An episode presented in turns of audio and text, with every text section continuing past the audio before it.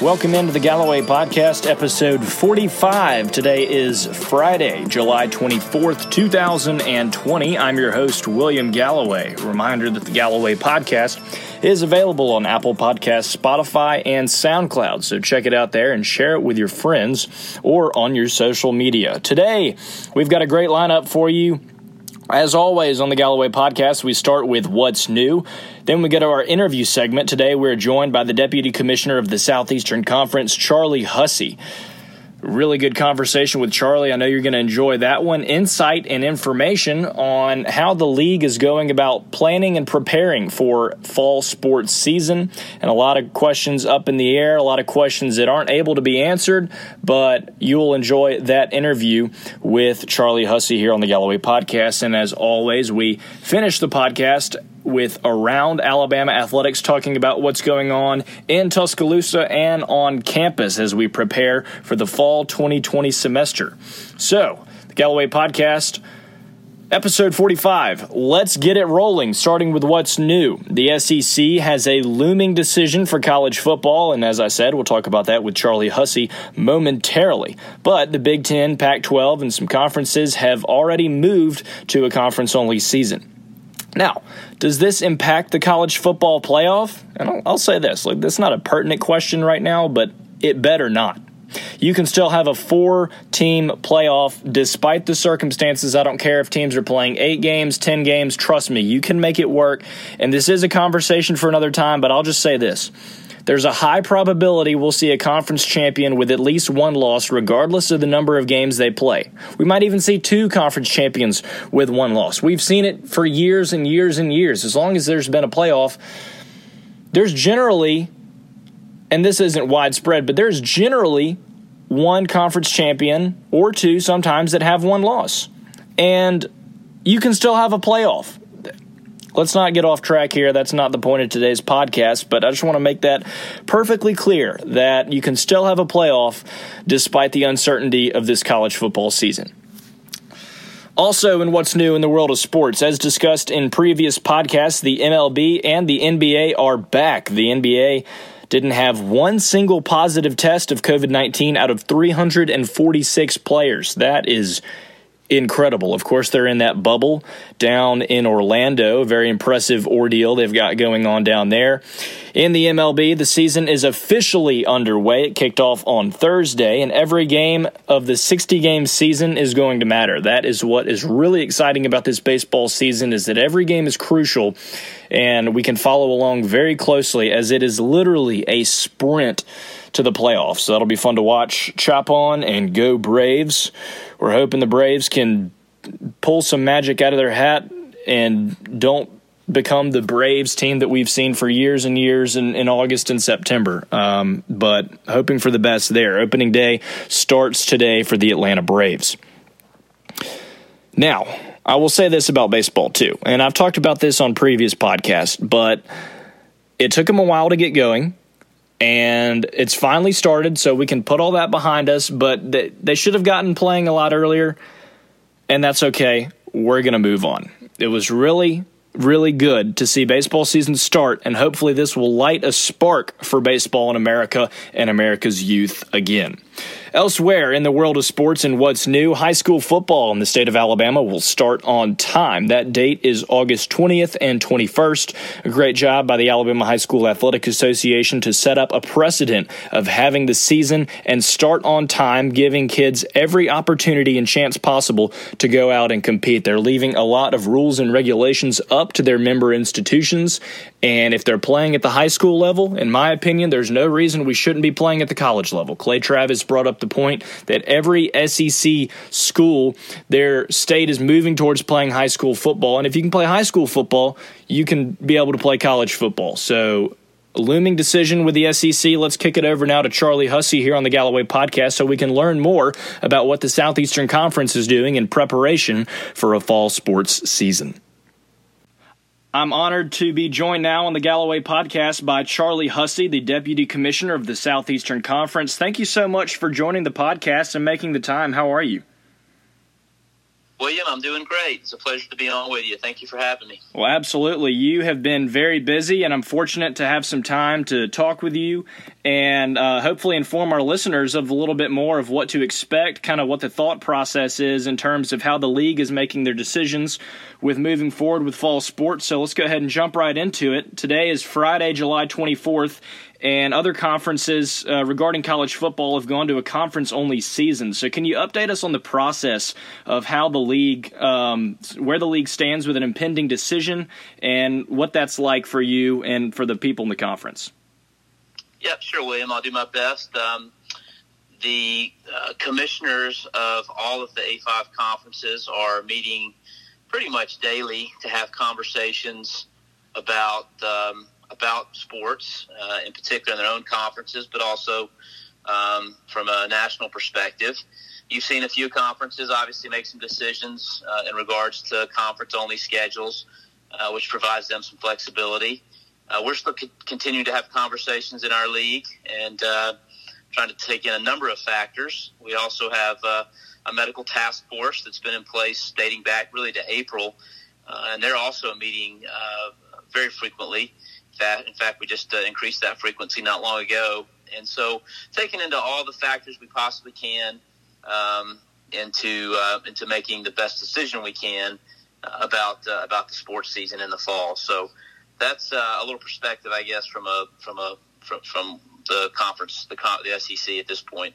Right, and things are changing on a daily basis, as we know. I talked with Jake Jordan, who I believe you know is the uh, SEC medical advisor for championship events, and he was able to provide a little bit of insight yesterday, but also talk about just the health and safety and well being of, uh, of high school athletes and college athletes and what the risk is. Um, and so I had a good conversation with him about that, but there's so many factors and so many people and so many things that need to be discussed from all different levels. So it's a really complicated situation, uh, and obviously we know the SEC leads athletically, they lead uh, in the classroom, and and you guys are doing a great job right now. So I want to ask you this next question. Um, Commissioner Sankey's talked profusely, he said on the Finebaum show and in his press release, about the topics of public safety uh, and public health. So as the league makes a decision about football season, what other elements besides public health and public safety go into the decision making process? Well, as you just mentioned, there's a whole host of different issues to work through. Um, you know, whether that's uh, that's fan attendance or uh, contact tracing and isolation protocols, and everything just moves so rapidly. Uh, certainly, our medical task force uh, watches closely CDC guidance, and even that guidance uh, is changing on a pretty frequent basis. So I think I think we know no matter what happens in the fall, you know, it's going to be different, and we'll have to be prepared to adjust and pivot as information changes. Uh, you go back to March when we uh, had to cancel the SEC men's basketball tournament, and then ultimately the NCAA tournament uh, was canceled. Uh, you know, from that time to now, what we've learned uh, is certainly a lot of information. Is it everything? No, because it's it's not possible. It's just changing so so frequently and rapidly. But uh, we'll continue to watch those things. And so, back to your question, um, just you know, trying to define uh, from a game management standpoint, all of the things that go into to a, to a football game or a soccer or a volleyball, um, just to name a few, we, we're having daily conversations about all the different elements. And we're fortunate that we have so many great people on all of our campuses to work through this. Um, in the SEC, we've always been a, a group that's had the ability to have candid conversations, but ultimately come out with a uh, unified decision. So we're working hard on that uh, with this particular case. And then uh, one decision that the league made just um, about a week ago was that soccer, volleyball, and cross country would all be uh, suspended through at least August 31st. Can you explain that decision making process? Because to just the common fan, soccer and cross country particularly seem like relatively socially distant sports, especially soccer when you think about not using your hands. Um, but as you and I have both talked about these last couple minutes, the the factors that go into it. Um, to kind of explain, it's not just the fact that soccer is you know is, is played in, in whatever capacity it's going to be played, but the process of of suspending all that competition through August thirty first.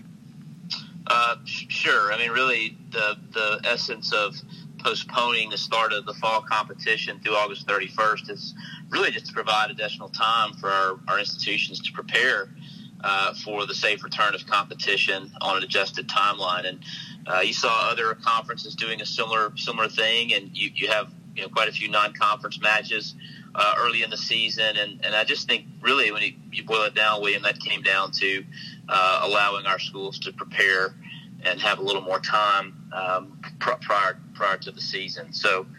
Um, uh, you know, the rescheduling of those of those contests, those non-conference contests that are impacted, will by, by the postponement, will uh, be up to each school to determine how, how they want to handle that, and, uh, and and we'll go from there. But ultimately, the primary responsibility of the league and the schools is to make sure the health and well-being of all the student athletes is at the forefront. So we felt like that decision uh, was in line with with that priority. Absolutely, and and a term that's kind of been tossed around and, and, used in various contexts and situations has been the term of mitigating risks. And so, some conferences and some teams, some schools are cutting uh, non-conference opponents and whatever the sport is. But what are the ways that the league as a whole and its member institutions are mitigating risk of COVID nineteen? Uh, well, uh, a couple ways, right? And each each school has responsibility here uh, in terms of cleaning and sanitizing their facilities. And then ultimately, uh, same for you and I, right? We have responsibility for social distancing, uh, good hygiene, washing your hands, uh, wearing face masks, all the same things that uh, everyone should be doing right now to mitigate risk are the same things that are going on our campuses. And uh, uh, I just don't think that can be stressed enough, the importance of, of all those items. And that'll continue uh, into the fall as primary ways to to mitigate risk. In addition to some other things that you know that the conference will have as well, but um, the, the main the main pieces there are just making sure the facilities are cleaned, and then if you do have a student athlete who tests positive, right, going through the appropriate isolation, or if their uh, contact tracing is in order, uh, the, then quarantining periods for student athletes, which our campuses are, are already doing uh, per per the CDC recommendations and guidelines. Right, and you have there's a lot of influence uh, within each campus. I mean, we've seen Ed Orgeron meet with Mike Pence, Nick Saban, and other coaches. Uh, the league Twitter account was pushing out uh, head football coaches last week during media days uh, with them wearing masks. But can you talk about the influence that not only uh, the football coaches have, but the schools have in terms of encouraging their fans to be uh, as safe and as smart as possible? Well, I think it goes without saying, right, that that everyone uh, who's an SEC fan r- really wants to see college football and other fall sports played. And uh, so I, I think when you utilize the head football coaches in the SEC and you see those coaches wearing masks and encouraging uh, fans to use good hygiene, it uh, people people take note. There's obviously a lot of messaging, um, a lot of news about COVID, and folks are trying to figure out, you know, what uh, what to believe, what not to believe. But in most cases, uh, our coaches uh, are a group who will resonate, especially among their fan base. And so to have them uh, encourage this social behavior, uh, including wearing face masks, I think is, is vitally important. And I do think that uh, they've done a great job, our schools have with their coaches in, getting this message across. And I, I, I do think it, it will make a difference. It, it is shocking that some people in our region of the country will listen to head football coaches before they listen to politicians, but uh, that's just that's kind of who we are and where we are. Uh, and speaking of fans, uh, obviously, as you mentioned, the SEC and its fans are they, are tied together. You know, the, the slogan it just means more. Uh, SEC fans love their schools and they love the SEC. So with all of this happening, uh, the the well being of the athletes, the coaches, and the staff is the primary um, point of focus for the league right now. But when do the fans and having fans at games and competition when does that come into consideration for the league? Well, I mean, we I, of course I'm partial here, but obviously we have the greatest fans I think in all of sport. Uh, when you think about uh, the commitment and the passion they have for our team, for their you know tailgating or following their teams around. So um, you know the fans are, are critical and vitally important um, to, to the Southeastern Conference. So it's uh, it's a discussion ongoing. I wish I could give you more right now. I I, I can't. It's uh, ongoing conversations, uh, but certainly uh, um, the fans in the SEC are uh, are, are like no other and, and of utmost importance. Absolutely. A lot of my friends and fellow students at the University of Alabama are just scratching their heads with the uncertainty of are we going to be able to be in the stadium or are we going to watch from home? What's it going to be like? Uh, but a lot of those questions remain to be answered, and rightfully so, because it's hard to, to put your finger on anything right now. Well, you know, William, I think you also uh, watching some other sports, right? Who are who are moving along. We've you know had conversations with NASCAR and the PGA Tour and Major League Baseball, um, and so certainly having some of these sports that are that are out there. Some uh, you know some have fans and, and some don't, but uh, watching and learning from from all those groups has been helpful, and uh, the conversations we've had is are, are also important in the decisions and factors uh, under consideration for the for the conference. So it has been nice to see some uh, sports return across the across the country. Absolutely, I've been, had fun watching those, and um, one thing that fans do if they can't make it to the games is obviously watch it on TV. And your one of your areas of expertise within the conference is being the liaison with ESPN and of course the SEC Network, which I know you help get that started. Um, so when we look at schools' revenue coming from TV contracts versus coming from ticket sales, boosters, etc., how do the two compare? And uh, what's that like for the schools? When you compare the the the revenue really, um, but the potential of having no fans.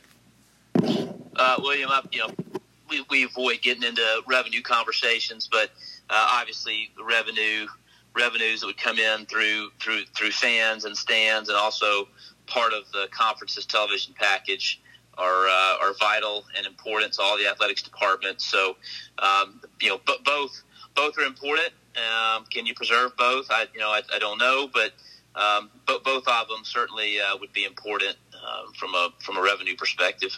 Right, right. And you mentioned earlier the the men's basketball tournament being cut short, and the league has.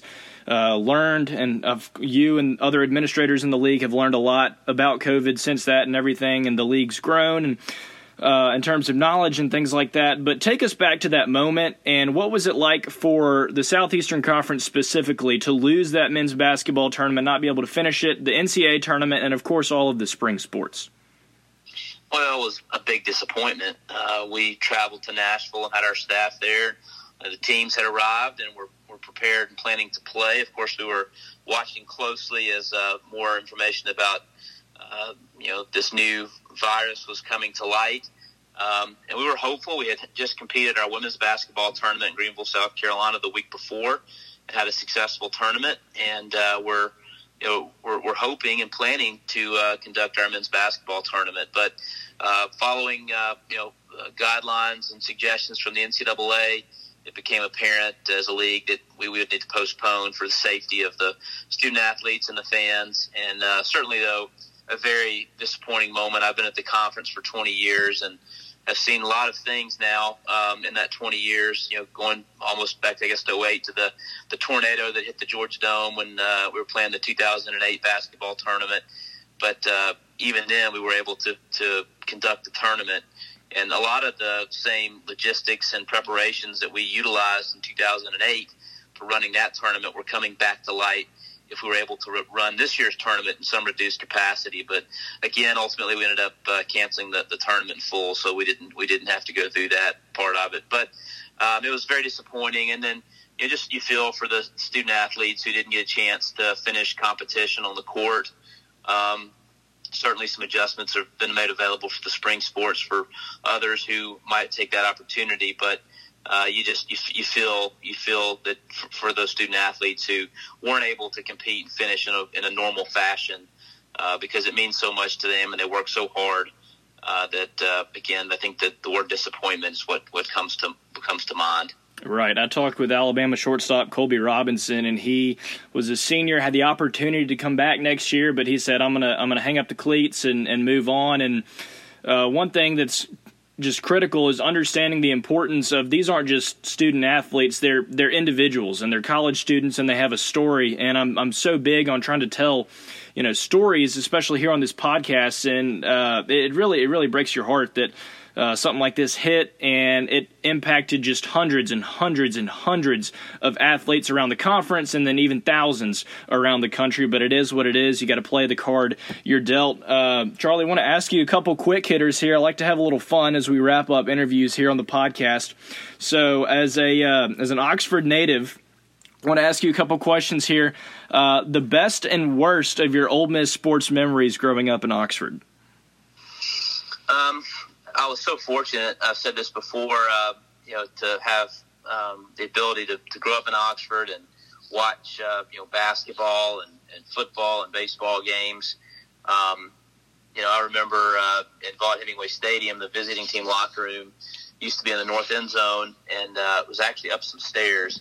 And so I remember as a young boy standing there uh, on the fence watching, you know, these visiting teams come out of their locker room and watching Herschel Walker and Bo Jackson and other great uh, SEC uh, uh, student athletes come out and compete on the field. And so just having a chance to be around it at an early age, I think, is what drew me to having a career in college athletics. And I've been fortunate to work at the SEC, um, a conference that I, that I dearly love. So, um, you know, a lot of a lot of positive memories. You know, picking just one. Um, you know, one in particular in basketball. There was a game Ole Miss and LSU had in basketball uh, probably would have been 1988, 89, somewhere right in there. When Chris Jackson and Shaquille O'Neal were at LSU, they played in Oxford and had an overtime game against Ole Miss. And Ole Miss had a outstanding player named Gerald Glass. And if memory serves, Chris Jackson uh, served up about 59 or 60 points in that game, and Gerald Glass had 56. And just and the final score was like 110 to 112 or something like that. And just watching the back and forth and that many points scored in the game was uh, was something that uh, that definitely sticks in my memory. That sounds like a Nate Oats' dream come true right there. You know, game running up and down, scoring in the hundreds. Um, and then, and then last question here. What's your? Uh, this is from Glenn Brazil. Told me to ask this. What's your go-to order at Handy Andy's? you know, I like the hamburgers at Handy Andy. The barbecue, of course, is great. But uh, when I'm at Handy Andy, I always go always go for the hamburger and fries. Gotcha. I'll have to hit that up. Uh, hopefully, if we can get to Oxford uh, this year, Alabama plays at Oxford, scheduled for my birthday weekend. But obviously, things are up in the air, and we'll see. But I'll have to hit up Handy Andy's next time I'm I'm in Oxford. Yep, you should do it. Handy Andy, and uh, a lot of the great restaurants too. But you should definitely uh, check things out if you can at uh, at Handy Andy. Absolutely. Well, Charlie Hussey on the Galloway podcast, thank you so much for making the time amidst this really busy season and lots of crucial decisions to be made. But I really appreciate your input and uh, information to share here on the podcast. It's my pleasure, William. Thank you for having me. A great conversation there with Charlie Hussey. Really appreciate him taking the time to come on the podcast, kind of let us know what's going on. Obviously, there's a lot under wrap right now. He can't get into specific details, but I think a lot of the stuff he said was informative and helpful as we anticipate a fall sports season. So we're going to roll on here on the Galloway podcast as we move to our next segment around Alabama athletics. There's a lot going on with a potential fall sports season in Tuscaloosa, but we look at what's to come. Lots to talk about as Alabama is wondering who will be their week one opponent. And will it be a conference team? Will it be a non conference team? There's a lot of talk about Alabama maybe facing BYU. We're waiting uh, to hear who Auburn will play week one as well. And a reminder that Alabama plays Georgia as its conference opener. So, depending on what happens, Alabama's first game could be BYU, could be another non conference school, it could even be Georgia. There's just a lot up in the air right now. But uh, Alabama Georgia start to the 2020 season would just be the most 2020 thing ever. I would not be surprised if that were the case. Alabama football is up to number two in certain recruiting websites. Alabama was ranked in the 50s in May, but has been climbing the ladder ever since. I always say, don't worry about Alabama football recruiting because I know Saban's going to get the guys he needs, when he needs them, and what position he needs them. A lot of people were saying, oh, Alabama's lost their touch. They lost two games last year, and this spring they're not even top 50 recruiting class. Well, guess what? It's the end of July, and Alabama's up to number two with only 15 commits. And that is the second lowest number of the top 10 teams in the 247 Sports Composite rankings only I believe it's Clemson has 13 commits and they're number 9 and Alabama is at number 2 with 15 commits number 1 Ohio State when I last checked was at 19 commits? And so Alabama is only climbing the ladder and things can get better for this upcoming 2021 class. Saban's doing his thing. Recruiting wise not to worry folks. Bama is in control. Also, with Alabama football, there's a new locker room and science center, science performance center in the Mal Moore facility. If you have the time, check out Alabama football's social media pages. The new sports science center and new locker rooms are state of the art. They're as nice as can be. I promise you, they could not be nicer. I mean, unless they were made of gold. In all honesty, it is the coolest looking locker room and the most fascinating sports science center. I look forward to learning more about it because there's just so much, and we've only seen sneak peek videos. These athletes at Alabama are getting the absolute best treatment and best facilities and best care possible.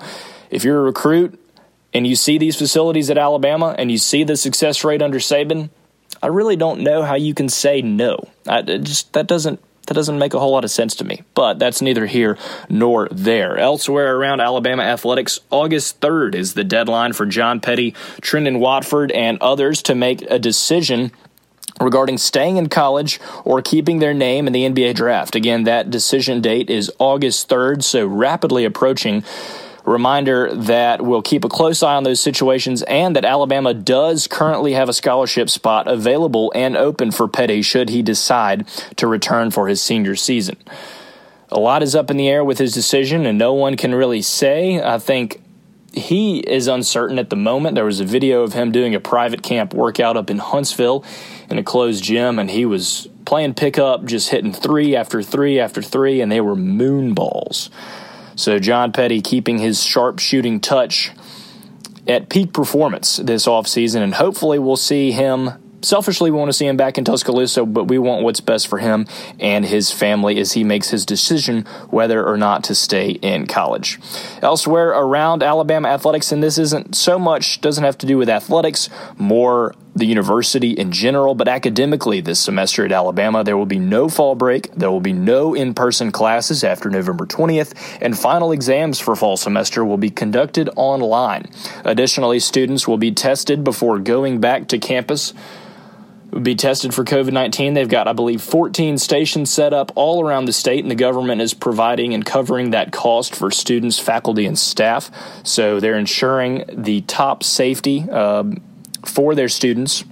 And of course, we know they've been providing top safety for their student athletes since being back on campus since early June. Last point here from around Alabama, and this is again not tied to athletics, but more tied to the culture and the city of Tuscaloosa. Uh, Foosackly's is in Tuscaloosa now, a chicken place. And all you Mobile residents are all gung ho on it, but I'm going to say this.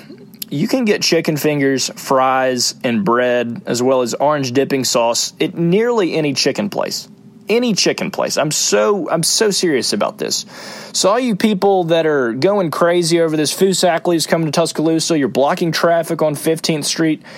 You, you need to take a step back. You need to calm down because I guarantee you it is like any other chicken place with chicken fingers, fries, bread, and orange dipping sauce. I mean, I'm going to give it a try. All right, I'm, I'm going to give it a try, but I guarantee you it is no better than a Zaxby's, a Guthrie's, a Cane's, and you're not going to top the godfather of Chick-fil-A. So let's just let's end the podcast on that note. If you're all gung ho on Foosackly's, just just take a step back and, and calm down a little bit because I promise you it might be special to South Alabama, but you can get that type of chicken just about anywhere you look. As we wrap up today's Galloway podcast, episode 45, we want to run back through the show here. We looked at what's new and talking about MLB and NBA seasons are officially underway. We talked about high school football in the state of Alabama. A reminder to check out my video with Jake Jordan on YouTube. We talked about player safety. We talked about protocols that schools have to take within the state of Alabama. So check out that YouTube video.